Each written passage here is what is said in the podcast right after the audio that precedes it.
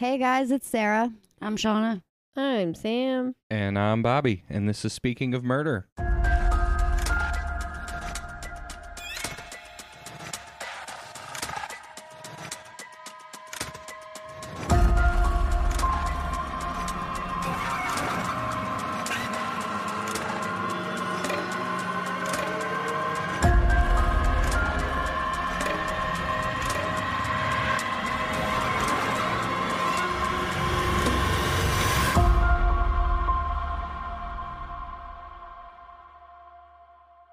Welcome back. Welcome back for another episode of Speaking of Murder. I'm excited. So I think uh, Sarah's telling our story today, and I think this might be our first two-parter. Is that right? Yes. Awesome. So don't hate me that you're going to be left on a cliffhanger. Wasn't my idea. It's just a long one. Well, awesome. I'm I'm ready for a two-parter. I think it'll be fun. I'm sorry, guys. I'm just freezing. It's cold in here. I don't know how you're... I'm literally sweating. It's it's hot in here. It's it's seventy degrees in here. It's all about your body. Are you calling me fat? Oh, I was waiting. I was waiting. She didn't finish her sentences. So therefore, no. I did not call you fat. It's all about your uh, nothing. It's not about anything at all. Forget I said it. All right. Well, on that note, let's talk about a murder. And you missed a perfect opportunity there. Speaking of things that are cold. Okay. Speaking of and things dead. that are cold, we're going to talk about... I don't get it. Bodies are, are cold. cold when they're dead. Okay. Like, oh. She's just like, whatever. I don't care. I thought I was going like, you know, cold case, you know. But this is not a cold case. I don't know the difference. We don't have to get into it. You don't know the difference between a cold case and a...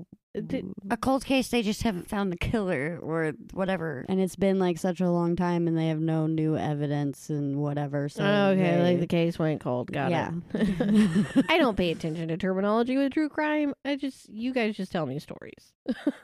That you either hate or you hate. So here we go. We're going to talk about...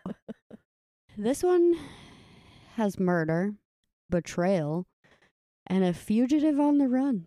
So, oh, okay, a little bit of everything. Sit back and relax, people, because we're gonna talk about a train wreck here. Like a literal train wreck? No, not literally. All right, so we're gonna start by talking about a lady named Audrey Marie Frazier. She was born on June fourth in nineteen thirty-three in Blue Mountain, Alabama. Her parents were Huey and Lucille. Her father worked in a mill, and her mother was a stay-at-home mom, but only while she was a baby. She went back to work once she was a little bit older, and for whatever reason in that time period, they only had that one child, which in that time people thought was weird, that they only had one kid. Yeah, I'm real curious. Did she have any uncles, like Dewey and Louie, maybe? Um, she did have an uncle, but I don't know what his name is, Bobby. And I knew you were going to say that. Pretend. Her dad actually had a twin brother that he was super jealous of. And no, his name was not Dewey or Louie. You know that for sure? Oh, boy. Also, did she at any point date a guy named Seymour? Oh, my, oh God. my God, Bobby.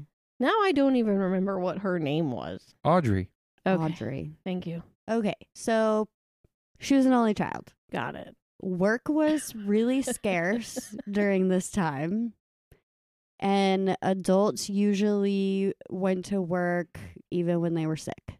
Like, this was a time period where it didn't matter if you cut off your left hand, you still went to work the next day. Right. And people started to notice that her dad, Huey, would be ill all the time and stay home from work. And he even, like, disappeared for several months and would went and stayed with his twin brother, and he took all of the family's savings, everything, and just bounced. Didn't tell them where he was going.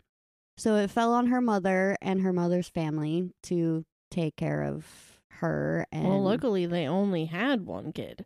Right.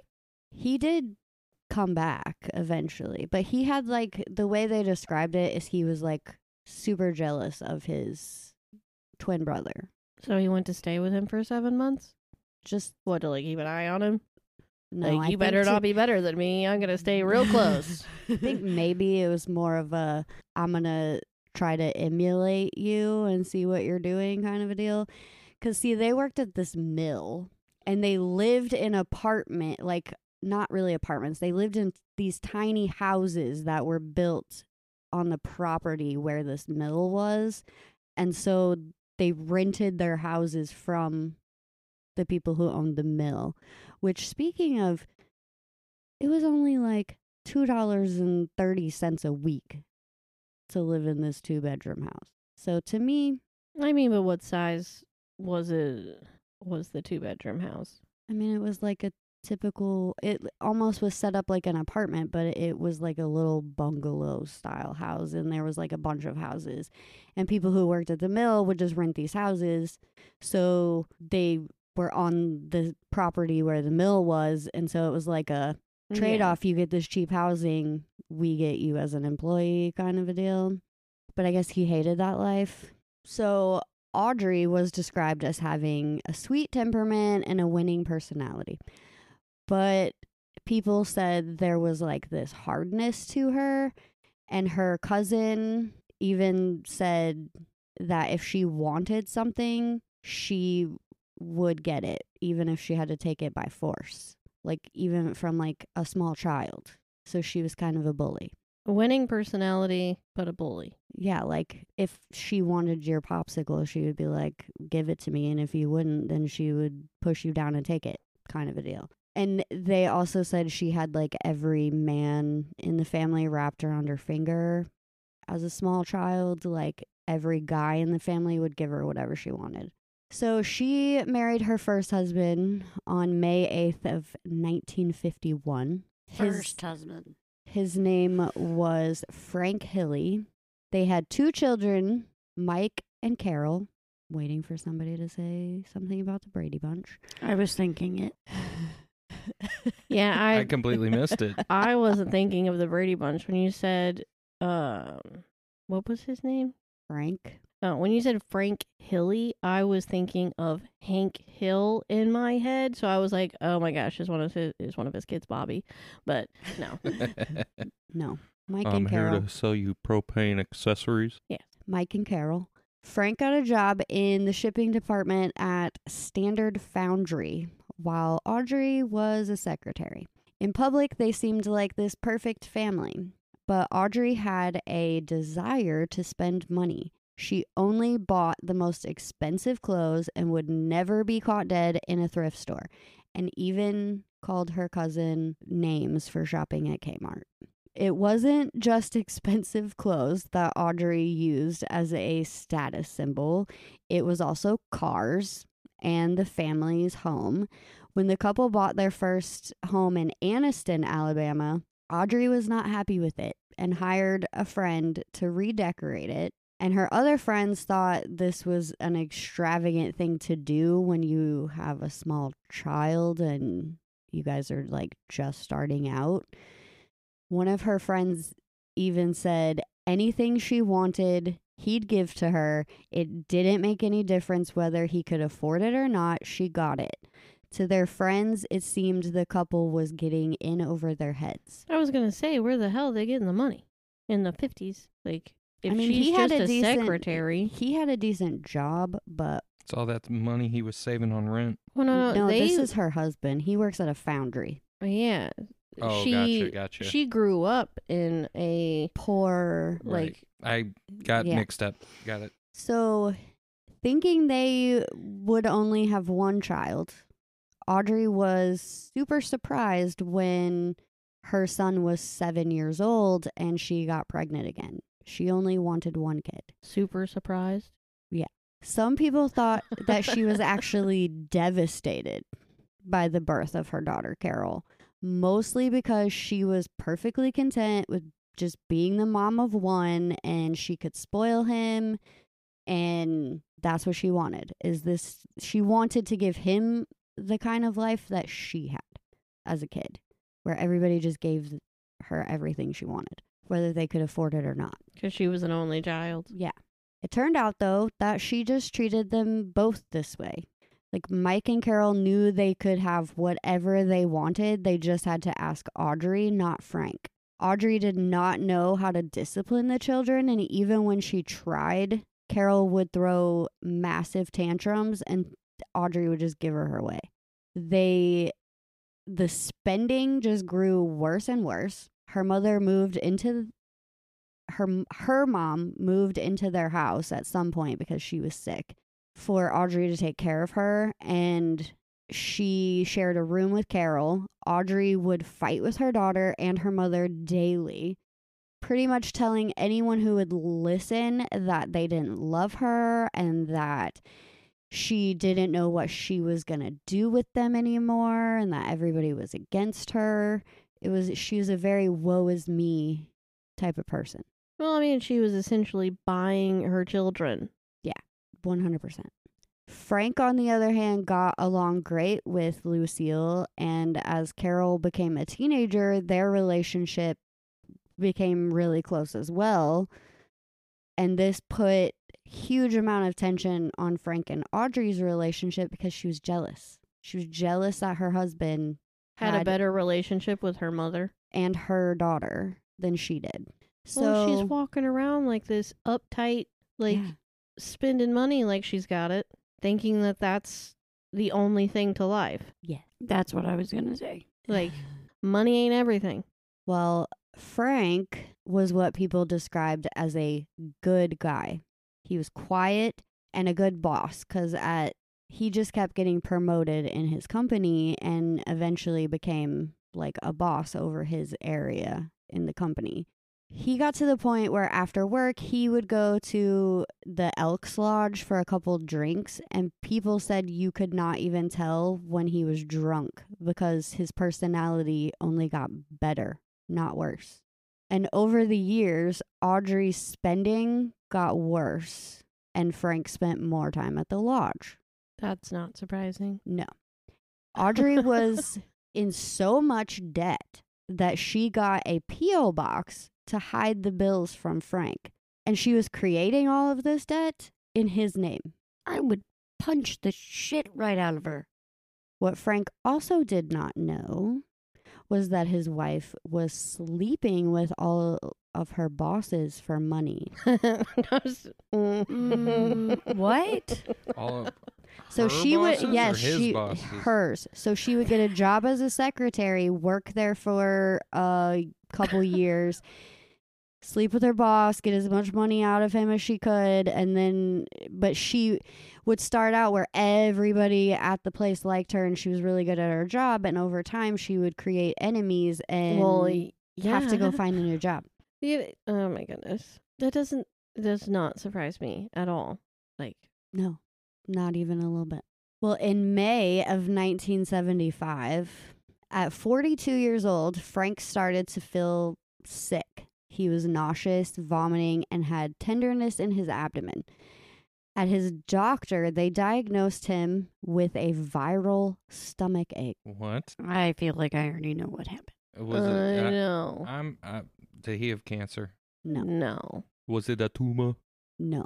They gave him medication and sent him home. She was poisoning his ass. The illness did not... With arsenic. ...ease up, though.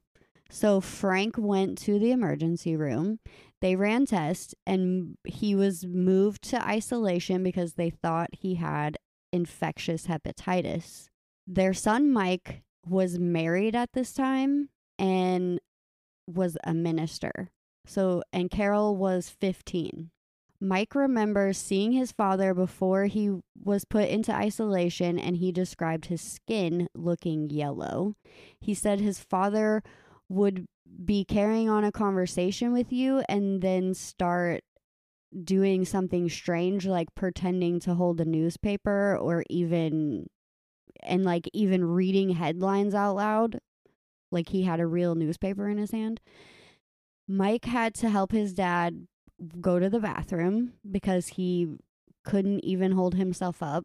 So Audrey and Mike stayed in the hospital with Frank that night until Mike went and picked up his aunt and his grandmother to come help Audrey, because Mike had to be back because the next day was Sunday and he had to give a sermon at his church. But when Mike got back to the hospital at four a.m. with his grandmother and his aunt, uh, his dad was just laying there not breathing anymore. And Audrey was just sitting in an armchair sleeping. Air quotes. Yeah. Doctors tried to revive Frank, but it was too late. He died on May twenty-fifth, nineteen seventy-five. Did they say from what? Did she suffocate him or something? Well, here we go. So surprisingly, Audrey gave them permission to do an autopsy. It revealed hepatitis, swelling of the kidneys and lungs, bilateral pneumonia, and inflammation of the stomach. His cause of death was written as infectious hepatitis, according to the autopsy report. Audrey filed for Frank's life insurance just days after his death. He was being poisoned. It came out to be thirty-one thousand one hundred forty dollars. This is after all of that debt was paid off. That's how much she took she, away that's from how it much she took the... away from it. Is thirty-one thousand one hundred forty dollars. All that debt that he had no idea about. The reason she poisoned him. We'll see. She then took out life insurance policies on herself and both of her kids for twenty-five thousand dollars apiece. So over the next few years, a lot happened. First, she spent money like she had an endless supply of it. And second, she started making up these weird fake phone calls and intruders and would call the police. She even went like so far as to do the things that she was saying were happening at her house to her neighbor, so that the police would believe her. And nobody knows why she was doing this. Like, if it so was just she, for attention. She was creating fake intruders and yes, then and fake being the intruder at her neighbor's house. Yes. And she would create like these, like she would say she was getting these obscene phone calls. Was she going to try to like fake her own death by intruder? I don't know. No one knows why she was doing this. But it's like some weird crap. She's off her rocker. Well, at the time, Audrey and Carol's relationship just kept getting worse. They were always fighting because Audrey thought Carol was wasting her life and did not act like a lady. She, you know, wore pants and was more of like a tomboy and also kind of liked girls. So oh, okay. it... pissed Audrey off, and she's like, no, I want you to wear dresses and makeup and do your hair and date a nice gentleman. So they fought constantly. Like, I'm literally, all I'm picturing in my head is like no wire hangers is what I'm picturing in my head. That's kind of what I pictured in my head. Could see where it coming from. Yeah. Mommy Dearest. Yeah. Crazy. Yeah. Is I've never seen movie? It. I just know where it where it comes from. Yeah, it's a movie. It's a horrible movie. Well, the year after Frank died, Audrey's mother was diagnosed with cancer and went downhill quickly. When she passed away, Audrey sold her parents' house and blew through that money as well. Mike had moved to Florida at this point to minister at a church there, and Audrey sold her house in Anniston, thinking she was going to move there with him and his wife because his wife was pregnant. She wanted to be around her grandson. She didn't like it, though. Her and Carol moved right back to Anniston. They started staying with Frank's mother, Carrie. She just, all she wanted Audrey to do was pay the electric bill and half of the phone bill. But Audrey wouldn't. Like, she w- would say she did, but actually wasn't that's, paying the bills. That's not a big ask if someone's living with you. No.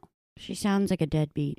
Well, she sounds like somebody who's super obsessed with possessions to the point that she doesn't care about real life. Yeah, she's a material girl. Yeah. In a material world. Well, pretty soon, her son started getting phone calls from debt collectors.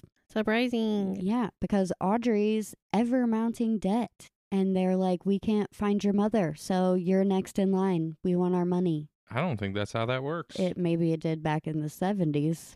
Also, who knows? You still probably had to put a reference, and whoever you put as references for loans and stuff, yeah, that they used become to be responsible. The way. No, it's only if you're a co-signer.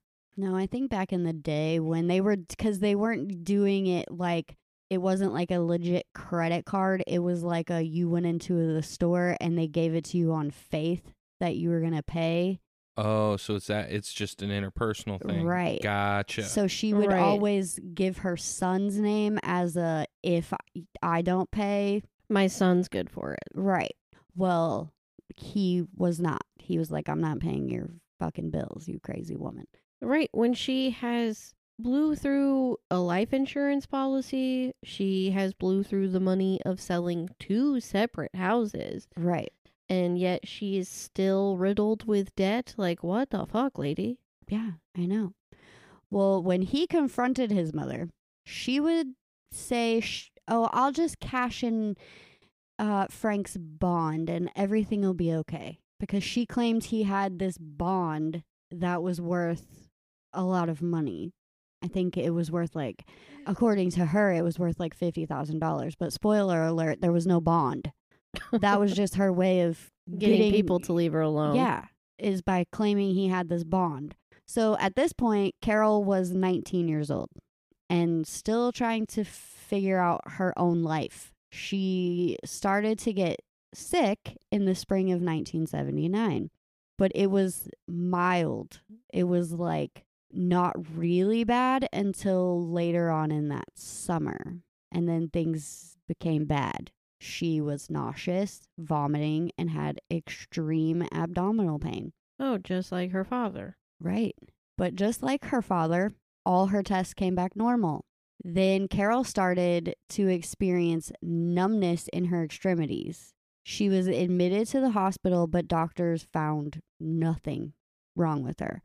Her doctor started to think her symptoms were psychosomatic and called in a psychiatrist. Like, they thought it was all just mental and that she was, that stress and anxiety pretty much were causing these symptoms. So Carol was taken to the Carraway Methodist Hospital for a psychological evaluation. This place was super strict. Like, the rooms didn't have telephones. If you wanted to call somebody, you had to walk to the nurse's station, and they wouldn't even let you dial the phone number yourself. So during this time, Audrey was acting like this doting, loving, concerned mother, like being obsessed with Carol. At the beginning of her stay, she was examined by a psychiatrist, a psychologist, a psychiatric social worker, a neurologist, and a blood specialist. The nurses were also required to keep like detailed notes of anything they saw happening with Carol. But her symptoms were stomach distress, vomiting, weight loss, loss of strength. She had tingling numbness in her hands and feet. Some of her reflexes were dulled. She had lost complete sensation in the bottoms of her feet. She couldn't feel them at all. She moved awkwardly with like a jerky step, and there was like signs that she was anemic. The doctor's guess was it was a nutritional problem. Serious? I mean, they're yeah. not wrong. Right. She's just taking in something that is bad for her. Right. In the extreme. Well, they started giving her daily shots of bi- vitamin B twelve. And during this time, they focused more on her mental health, even though that's clearly not no, the problem. No, it's all physical. Right.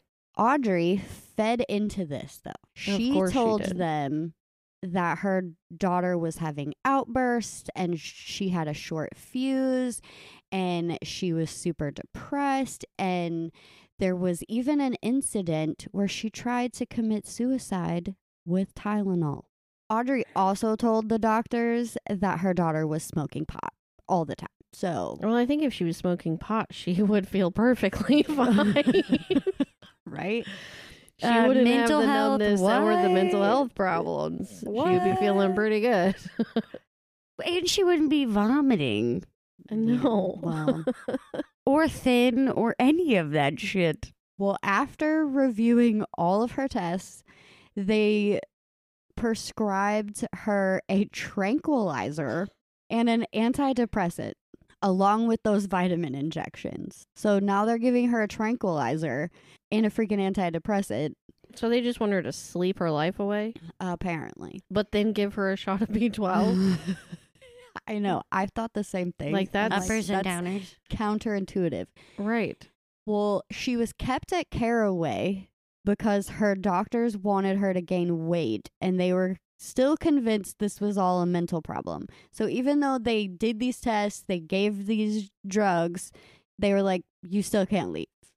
Okay, hold on a second. So they're they're monitor are they monitoring her food at all? Because the only so thing I can think of, this is a psychiatric ward of the hospital that she's on. Well, all I'm thinking is, if she's still experiencing all of these symptoms, either she got such an intense dose of whatever the poison is, or the mom is continuing to feed her poisonous shit. Well, Bobby, we're going to find out. All right. So Audrey was arrested while Carol was at this for fraud hospital. Of close. Some kind? Oh, so close. Passing bad checks. Oh, okay. Well, then that's pretty close. Yeah.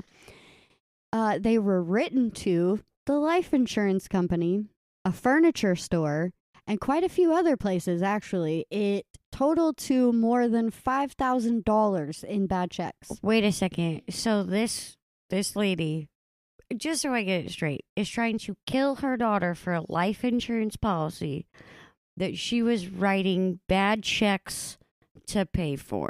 You are correct. Sounds so smart. I guess she wasn't aggressive enough in trying to kill her daughter. Otherwise, she'd have had the money to pay him. Well, or um, gotten the policy awarded to her already. Correct. So they charged her with obtaining money by false pretense. To try to fix all of this nonsense, she went to the insurance company and wrote them another check for three hundred eighty dollars and twenty-six cents, but it was from a different bank account. I who would trust her? I wouldn't even. I'd be like, no, lady, you uh-uh. gotta stay here for the week. Take your this checks, takes to clear. Take your tax, your checks, and just shove them right up your ass. And if you don't pay me in cash, then forget about the life insurance. Well, she did this and wanted the life insurance policy reinstated from the beginning of September, which was six days before this. So she wanted them to make it where it would start six days before she was paying them. And like I said, she wrote this check from a different account, but spoiler alert, that account was also already overdrawn. So it was pointless. It was freaking pointless. Yeah, the, that check is also eventually going to bounce. Right. Yeah, like I said, just stand here for the week. This takes to clear, and we'll we'll talk about it. Well, Audrey's son, Mike, started to suspect his mother of being involved in the death of his father. He called the coroner's office to ask if being poisoned could cause the same symptoms as infectious hepatitis, and could they dig up his father and find out. He was told, yes, it could cause the same symptoms. Some poisons, they said some poisons could account for the symptoms his dad had, but there was not enough evidence to do a second autopsy. Audrey stepped up her game with Carol in the days after she wrote the checks to the insurance company. Like, she wasn't playing anymore. So she's, when she visited her at the hospital, she gave her two small round orange pills, and Carol had no fight left in her, so she just took the pills. She didn't recognize what they were. She just took them because her mother told her to, and that they would help her. The next day, she told Carol a story about a girl with the same issues as her and how her mother gave her a medication that helped her. She lied to Carol days later and told her that a nurse friend of hers gave her that medication and asked Carol if she wanted to try it, but told her they had to keep it a secret. At this point, Carol didn't even care. She was like, sure, I'll try it. So her mom told her to roll over, and before, like, she was going to give her a shot in the butt. I thought you were going to say she was going to give her the pills suppository style. I was no, like, she's going to give them, she's yuck. giving her an injection in her butt, which butt she's, injection. But, which she's done previously since she started getting sick. But she had told Carol before that that medication was for nausea and that it would work better if she oh, injected it. Oh, so she had it. been continuously injecting her with medicine, with poison. With poison. So it wasn't the food? No, it was in injections. Which Carol was already getting B twelve injections, so she could just like, oh, I'm giving your giving you your shot of B twelve. Well, this one...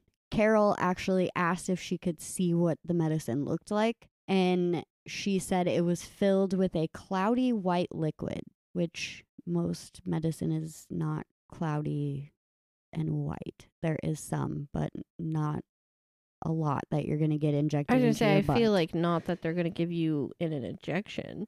Well, I mean, there's an anesthetic that's white and cloudy, but again, they're not giving you that in your butt. It hurt a lot, she said, when her mom gave her that shot.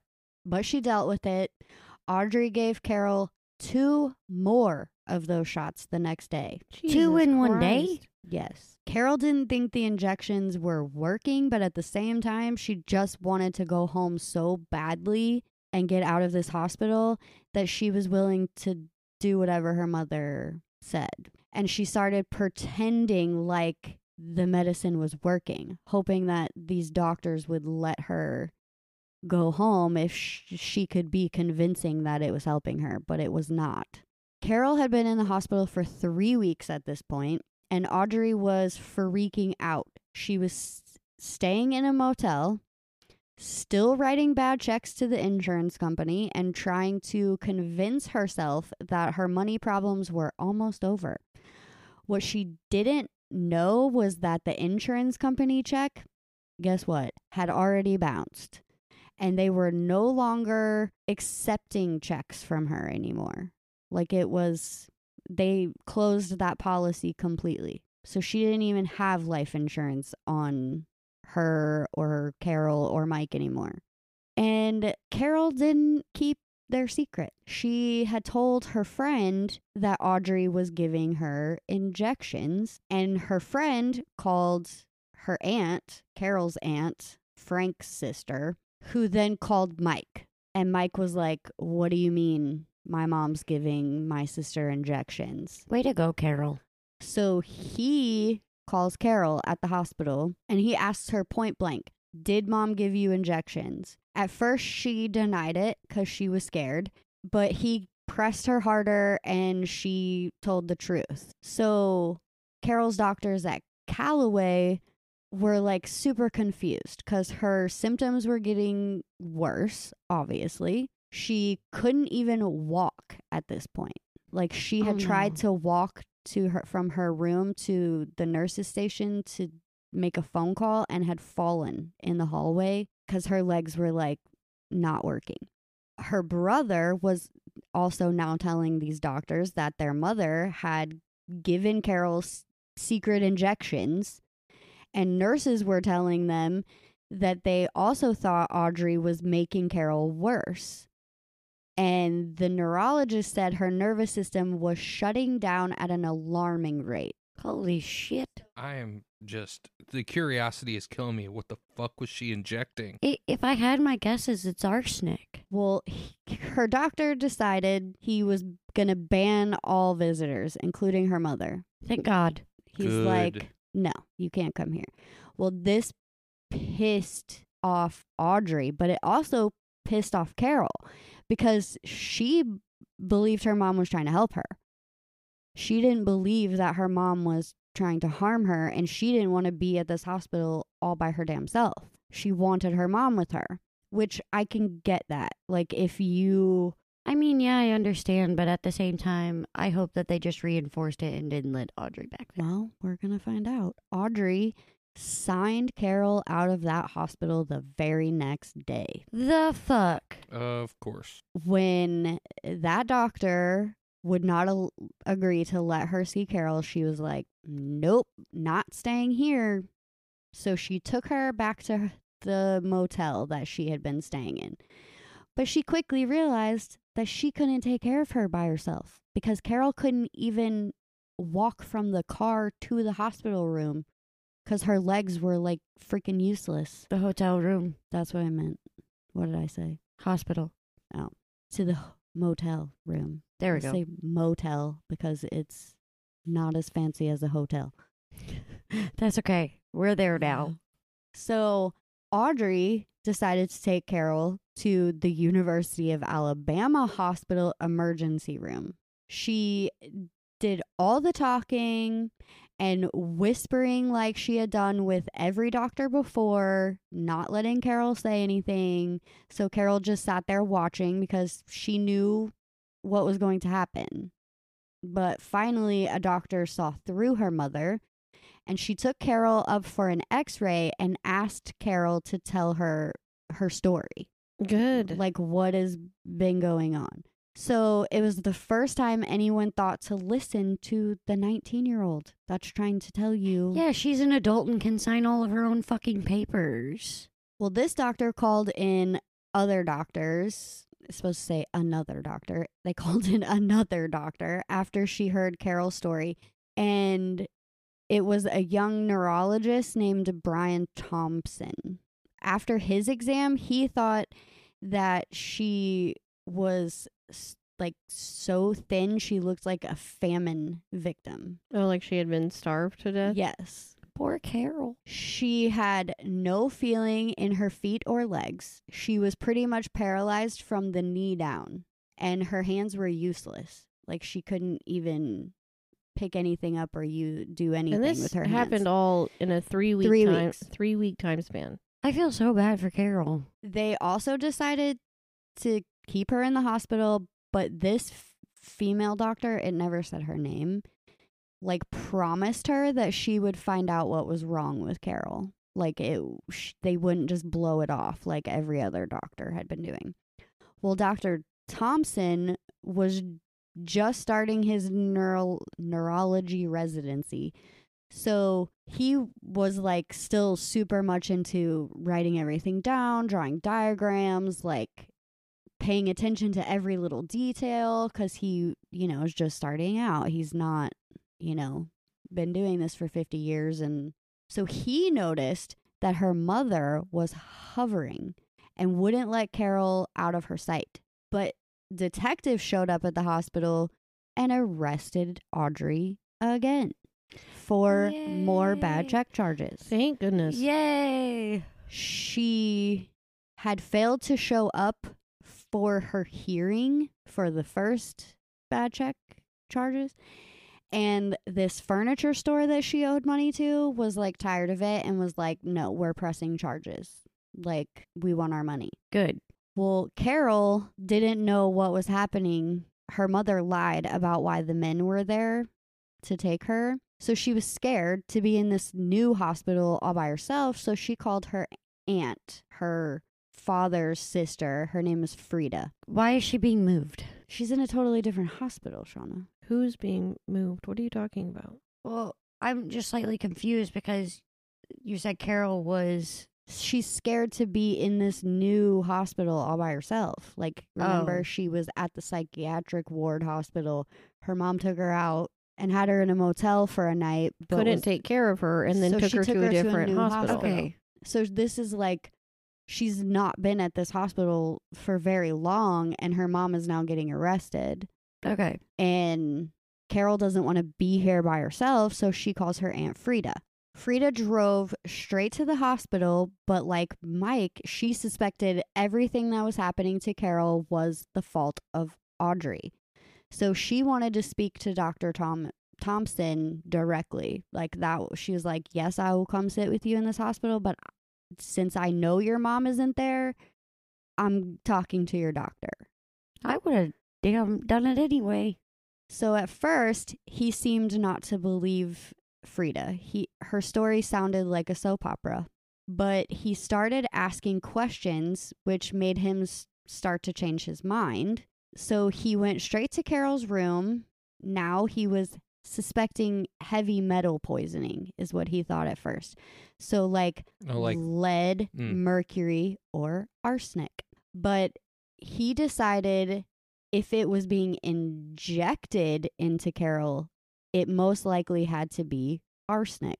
Arsenic poisoning, once in the bloodstream, could go throughout the body. It causes nausea, diarrhea, and other gastrointestinal symptoms. At the same time, it attacks the nervous system, starting with the hands and feet and working towards the center of the body. Over time, some of the poison will leave the body, but what is left remaining forms compounds that are stored in your bones, skin, and hair.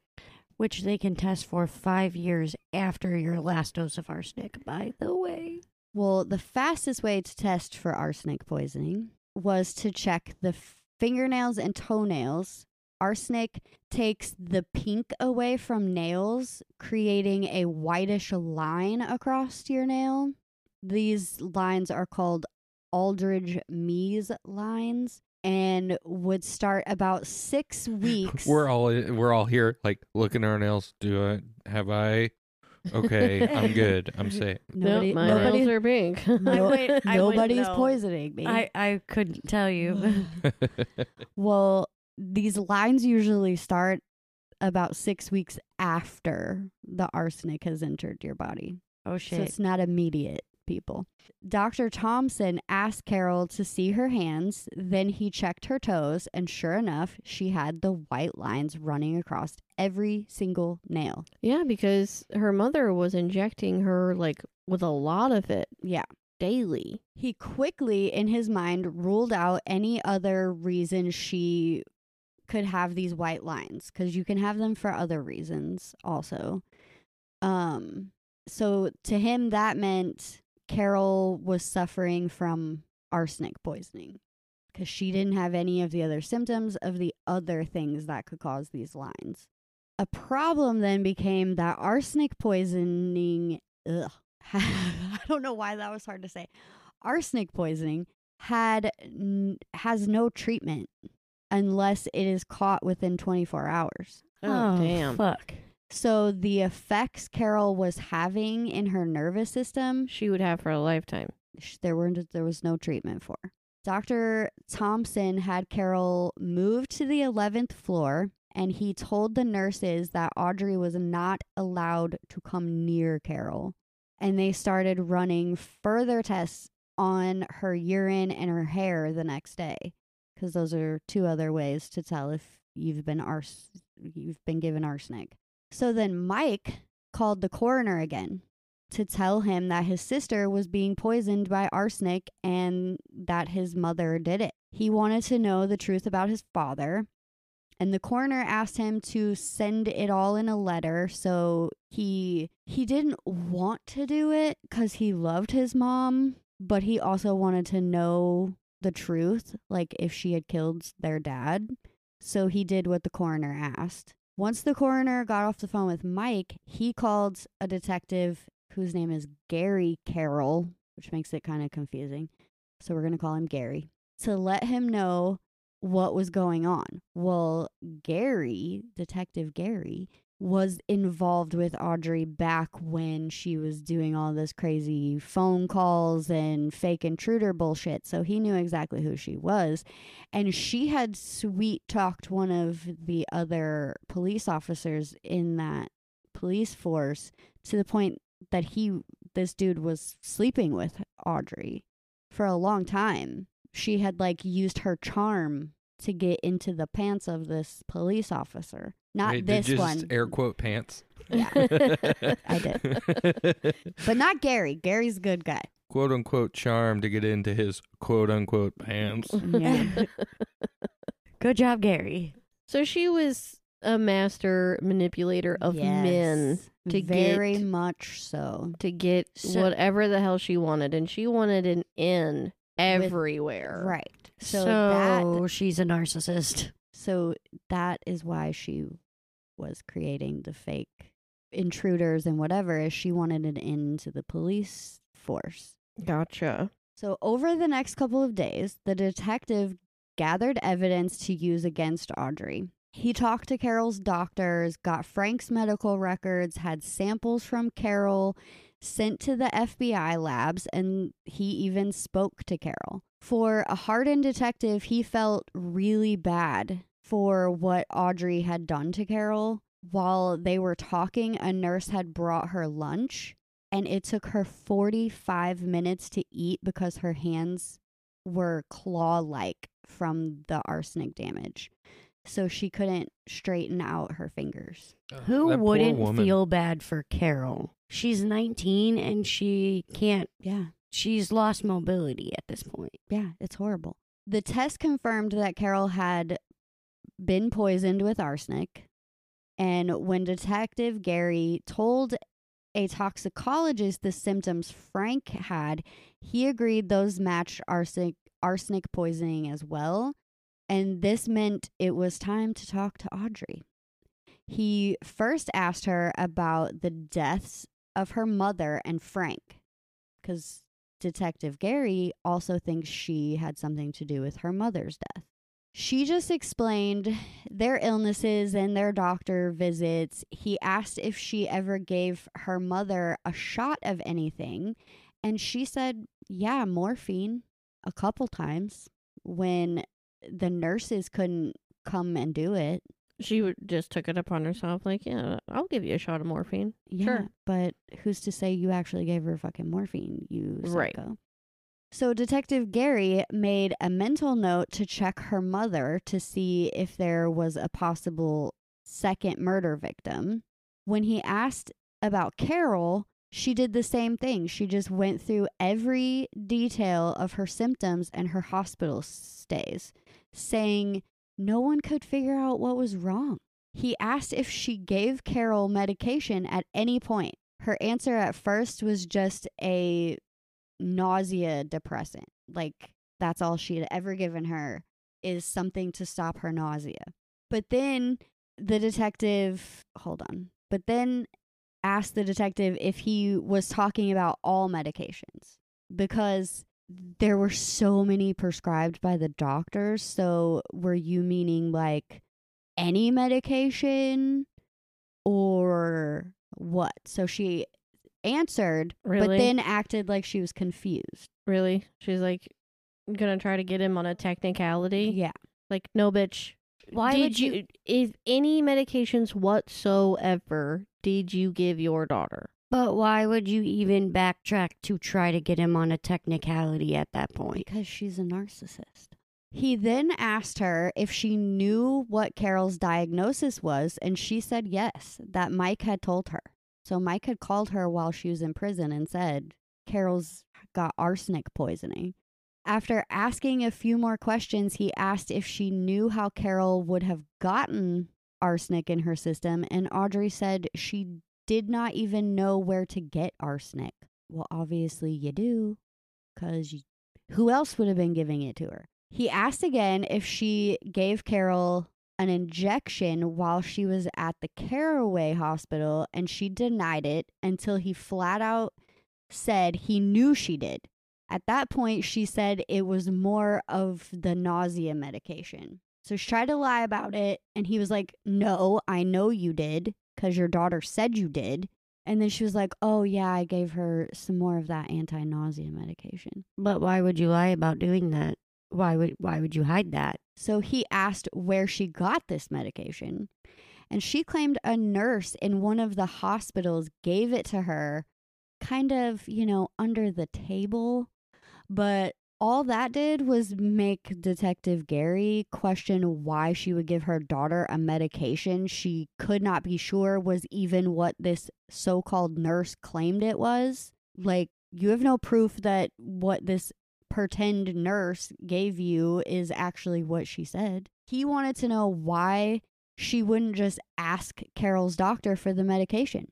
Like, if you think it's so important and it's helping her, why aren't you just being like, yeah, hey, I've heard of this medicine right. that's supposed to help with what my daughter has going on. Can we give that to her?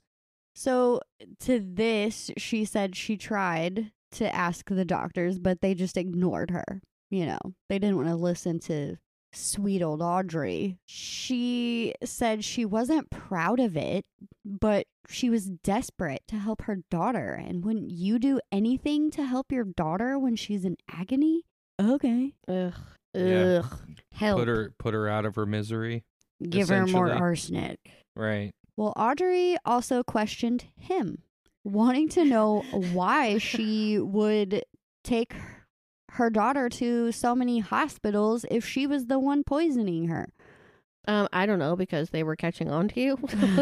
Like, she said, wouldn't it make more sense if she had just kept her at home instead of, you know, taking her to hospitals? The detective stood his ground, though, and tried to get Audrey to admit that she gave her daughter arsenic, but Ar- Audrey would not budge. She was like, no, I'm not admitting to that. Not in a hundred years. No, you would take your daughter to the hospital so that you didn't look suspicious of her just dying in your damn home. Right. Well, the detective did not get any answers really out of her about Frank's death or Carol's attempted murder. Audrey was a smart woman and knew how to answer all of his questions without giving anything away. The next day, the detective and the coroner took a form to Audrey to sign, giving them permission to exhume Frank's body. Oh, they needed her permission? They did not need her permission. It was just a way to see her reaction. They wanted to see how she would react. Oh, okay. So they're playing oh, mind okay, games. Okay. Yeah, they did not need her permission. They're playing. They head were trying to see if her. she would freak out and panic. Like, right. no, no, there's no reason for that. I yeah, like. It's like mm-hmm. putting someone through a lie detector test and then lying that you know they lied, which they're allowed to do. Well, to their disappointment, she willingly signed the paper with no fuss, acted like it was no big deal. Like, absolutely. You, you know, wanna... honestly, that doesn't surprise me. you you want to exhume his body? You go right ahead. Yeah, sure. She's probably not? just super confident that she's not going to get caught. Yeah. I mean, well, what time period did this happen? It's in the seventies. They probably, she probably thought that after how long has he been dead? A couple of years. That they wouldn't be able to find arsenic actually in his de- decomposed but body. But remember, Shauna, she doesn't even know how to get arsenic. Hello. I'm just saying. She probably thought that it absorbed, like, dissipated from his body by now. Well, Frank's body was exhumed the very next day and sent for a new autopsy. Carrie, who is Frank's mother, was diagnosed with cancer during all of this crap, and Frida, his sister, couldn't help but think Audrey had something to do with it. Like, so now everybody in the family is like, as soon as somebody gets yes. ill, Audrey's fucking poisoning us all. She's well, taking us all down. So I left a lot of that out because, you know, this would have been an even longer thing, but I will tell you now, since you know this is arsenic, uh, one hundred percent she tried to kill all of them. The entire damn family. Seriously? Like every, cha- like every, every single one of them. Every single one of them were sick at some point in time while staying with Audrey. Even to the point that Mike's wife, she caused her to miscarry. Oh, oh my, God. my first, fucking God. Her first child, after, like, they hadn't even been married very long, and she had convinced Mike and his wife to live with her to help take care of her mother, who was dying at the time. And so his wife was helping her take care of her mom, and at the same time, she was giving this poor girl arsenic while she was pregnant. Oh my God. So so then my assumption is that she wasn't do- giving it to all of them through injections. It no. was in different varying ways. She well, was she somehow did, giving them arsenic. She did give Carol orange pills. Yeah. she was pretty much any way she could give them arsenic, and she was giving them arsenic. I guess I shouldn't say this, but you can also mix it with liquids and it will dissolve. Yeah, I know nothing about it. So everybody is like, this chick is trying to kill people, pretty much. Well, they, because they, at some point in time, she had lived with all of her family. Like, she lived with Mike and his wife at her original house when they first got married and the girl was pregnant. She lived with Frida for a very short period of time when they came back from Florida because her and Carol didn't have a place to live. And that's when Carrie, Frank's mom, was like, oh, you can move in with me and just pay the electric and half of the phone bill. So she had lived with all of them during this time period. And they had all ended up getting sick. Well, because of this, Frida was like, bitch is in jail. I'm going through all of her shit. I'm going to search all of her shit. Because the cops hadn't charged her with anything yet. So it's not like they can come in and do a search warrant yet. So Frida starts going through her stuff. And at first she goes through her stuff she left at Carrie's house. And she found a pill vial with some clear, odorless liquid inside. So she immediately took that to the police station while Detective Gary held this pill vial in his hand. It made him realize, like, oh crap, no one searched her purse when she got arrested. It just went into like into holding holding because she was just here for bad checks. So him seeing this pill vial was like, I need to check her purse. And so inside, he found more vials. Two were empty. One's, what the hell? One had uh, Maren written on it. And it was like, it also said four eyes. And it was like half full. The other was full of these pills. He also found a headache medication that had packets of white powder inside, cocaine, arsenic, cocaine. Who knows? All these things were like sent to the lab. So all of these pill vials and crap, varying liquids and pills. Right. After this, he went to see Carrie in the hospital. So Frank's mom was in the hospital for her to sign a paper giving him permission to go search her house, because that's Audrey had stuff there still. So they found more medication bottles. Jesus Christ. Almond flavoring bottle, mm. uh, a glass bowl, and they also found all of the insurance paperwork from the insurance policies. Detective Gary hand-delivered all of these items to the crime lab because he was like, nothing is about to happen to this evidence. Like, it ain't getting mailed. I'm gonna drive right. it there. Right. Frida was overwhelmed by everything going on. She remembered that Audrey had stored stuff in her garage from when she had stayed with them briefly. So F- Frida was like overwhelmed. She was the one now also taking care of Carol because right Carol, Carol had- literally can't do anything and for she herself. she they actually let Carol come home from the hospital at, to live with Frida. Like, they allowed that to happen, but she wasn't allowed to go anywhere near Audrey. Um she started going through all the stuff at her house, and oh my god, I lost my place, sorry people. oh they they had also brought the stuff that Audrey had at the motel to Frida's house also.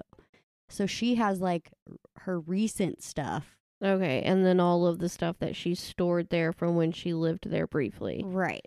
So she started going through it to see if there was anything else she could give to Detective Gary. She found a paper bag with glass jars in it shoved into a box full of books. The three of them were baby food jars. And the other one was Cowley's rat and mouse poison.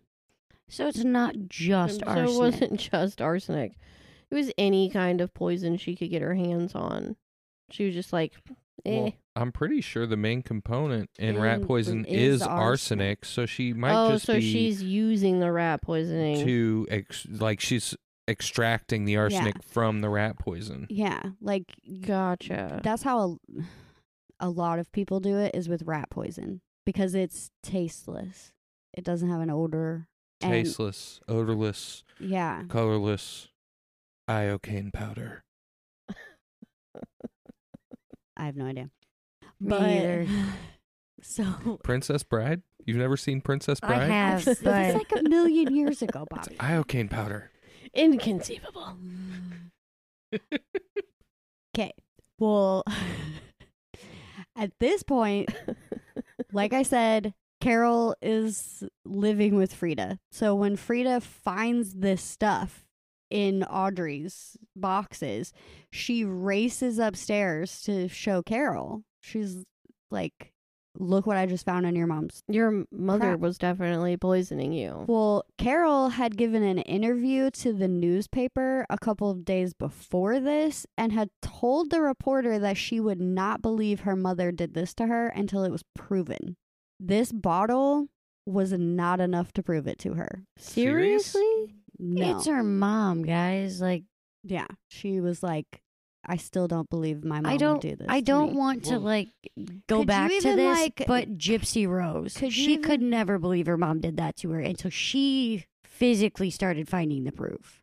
Could you, like, yeah, it's like a hard thing to be like, my mom would put me in this position where I can't feel my legs from the knees well, down or use my hands. That's well, you think about it though, if you're in a position where a lot of people are saying, oh, well, your mom did this, right. and then you, you you know you stop getting any worse once your mom goes away, you go to your aunt's house and your aunt goes, I just went through your mom's stuff, here's this, then and do you believe your aunt she and the doctors and all them it. and or... like, doctors are literally looking at you and saying, you have been poisoned, someone is poisoning you with arsenic. This uh, yeah is... she knows somebody's poisoning her with arsenic, it's just she doesn't want to believe that it was her mother. It's more or less that it's not that she doesn't believe, it's, it's just that she just doesn't want denial. to she's like one hundred percent in denial, because it's like what I said, it's hard to think that a mother would yeah, put would you do that in too. that yeah. yeah Well, preliminary results came out on Frank. The lab said he had significant amounts of arsenic in his body, but they were still running tests to determine his cause of death. They also said that Lucille Frazier, so her mother, had traces of arsenic in her tissues, but further testing was also going to be done on her body. Audrey had been in jail for the bad check charges when she was arrested for the attempted murder of Carol. Her bond was set for ten thousand dollars for the attempted murder and two thousand dollars for each of her other charges. One of her lawyers called Mike to ask him to bail her out, but he said no. He wanted her to stay in jail. All he could think about was all the time he and his wife had been sick when his mother was around. His wife, like I said, had miscarried a baby at one of these times. So as much as he still loved his mom, he's like, no. Hell to the no, she's staying in jail. And his right. sister, like, but it's he a good did, way to protect Carol. But he did agree to come and... make phone calls to people for the lawyer, and he told them he'll try to get the money to get her out, but in reality he didn't. No, he's probably calling people like, hey, if they call you looking yeah. for her bail, refuse it. Pretty much. Detective Gary also wanted her to stay in jail because she was quoted telling her cellmate that if she got bond, she was going to run. Like, she flat out told her cellmate. Well, yeah, I'm sure she has a whole plan and everything set in place for disappearing. Right. Well, the thing is that over the years, Audrey had worked as a secretary for a lot of prominent people in that town. And also slept with them. And also slept with them. So she was bailed out on Saturday, November ninth by four, like, four people went in together to pay her bond of fourteen thousand dollars, but it was under the stipulation that if they she didn't come back in three weeks for her hearing, that they had to pay that. Like, they pretty much didn't actually give the money up front. It was like a, we'll let her out on your word that you're going to keep track okay, of her. Okay, so we're just going to build up more debt. Pretty much.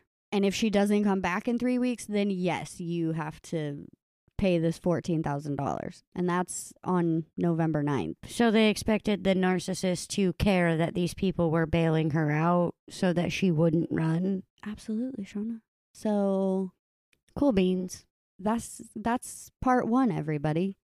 She's oh. bailed out of jail now. Oh, Wait, well, man. Oh, man. oh.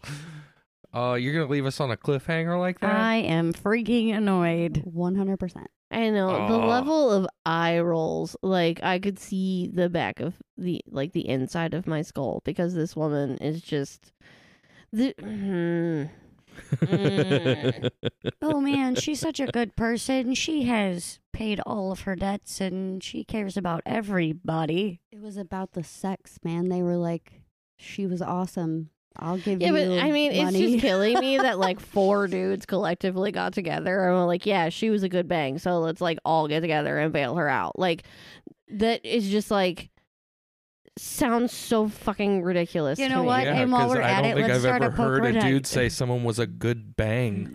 Hey, you know what? In the seventies, they might have. You know what? Maybe. Well, everybody, now you have to wait and see what happens with Audrey Marie Hilley and her escapades. I swear to God, if she oh, if she runs, I'm gonna be so aggravated. Come back next week. Hey, boo boo. Hey, boo boo. Also, though, also.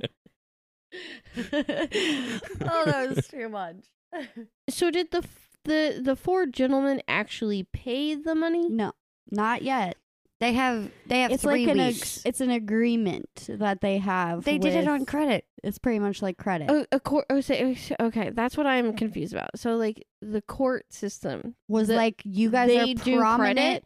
Credit? Well, because like, these were did prominent. They put her on layaway. It was pretty much they're prominent people in Anniston, so they were like, "Oh, we know you're good for it." So. It, but if she doesn't come to her hearing in three weeks, yeah, but it's the then it's, you owe us fourteen thousand dollars. Yeah, well, it's the fucking legal system. It doesn't make any sense to me that they're like, oh yeah, we're going to let her out of jail on, on a promise, on a credit. Like that's the fuck. Like who does that? Apparently, Anniston, Alabama. I'm sorry, in the seventies. That would be like in today they set the bond at a million dollars, but like. Seven if people are like, oh yeah, we got to, this. If you we got promise this. to pay it later, you can go ahead and leave.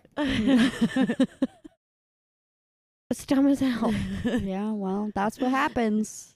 And like, and okay, you can find out next week on what she does when she gets out of said jail for poisoning her entire family. Oh, and I can't the wait. The bad checks. I'm excited. Who cares about the fucking bad checks? uh, that furniture store and the life insurance company. They want their damn money. Well, my thing is, is now she should know that uh, they know it's a bad check and there is no life insurance policy. So. Oh, well, now she knows that. That's what I'm saying. So the arsenic should stop. Yeah, I doubt it. All right. Well, see you next week. All right. So. Make sure you come back next week, check out the second half, and in the meantime, go check out um, our website, missing murdered haunted dot com. Uh, check us out on Instagram and Facebook, at missing murdered haunted on Instagram, and missing murdered haunted podcast on Facebook. Share it with your friends so that they can hear the whole story too. Don't talk to strangers. If you have any case ideas, you can email us at missing murdered haunted at gmail dot com. And y'all have anything else you want to add in? Nope. No, just that I'm aggravated. Also aggravated and no. All right. We'll see y'all next week. Bye. Bye. Bye. Bye. Bye. Bye. Bye.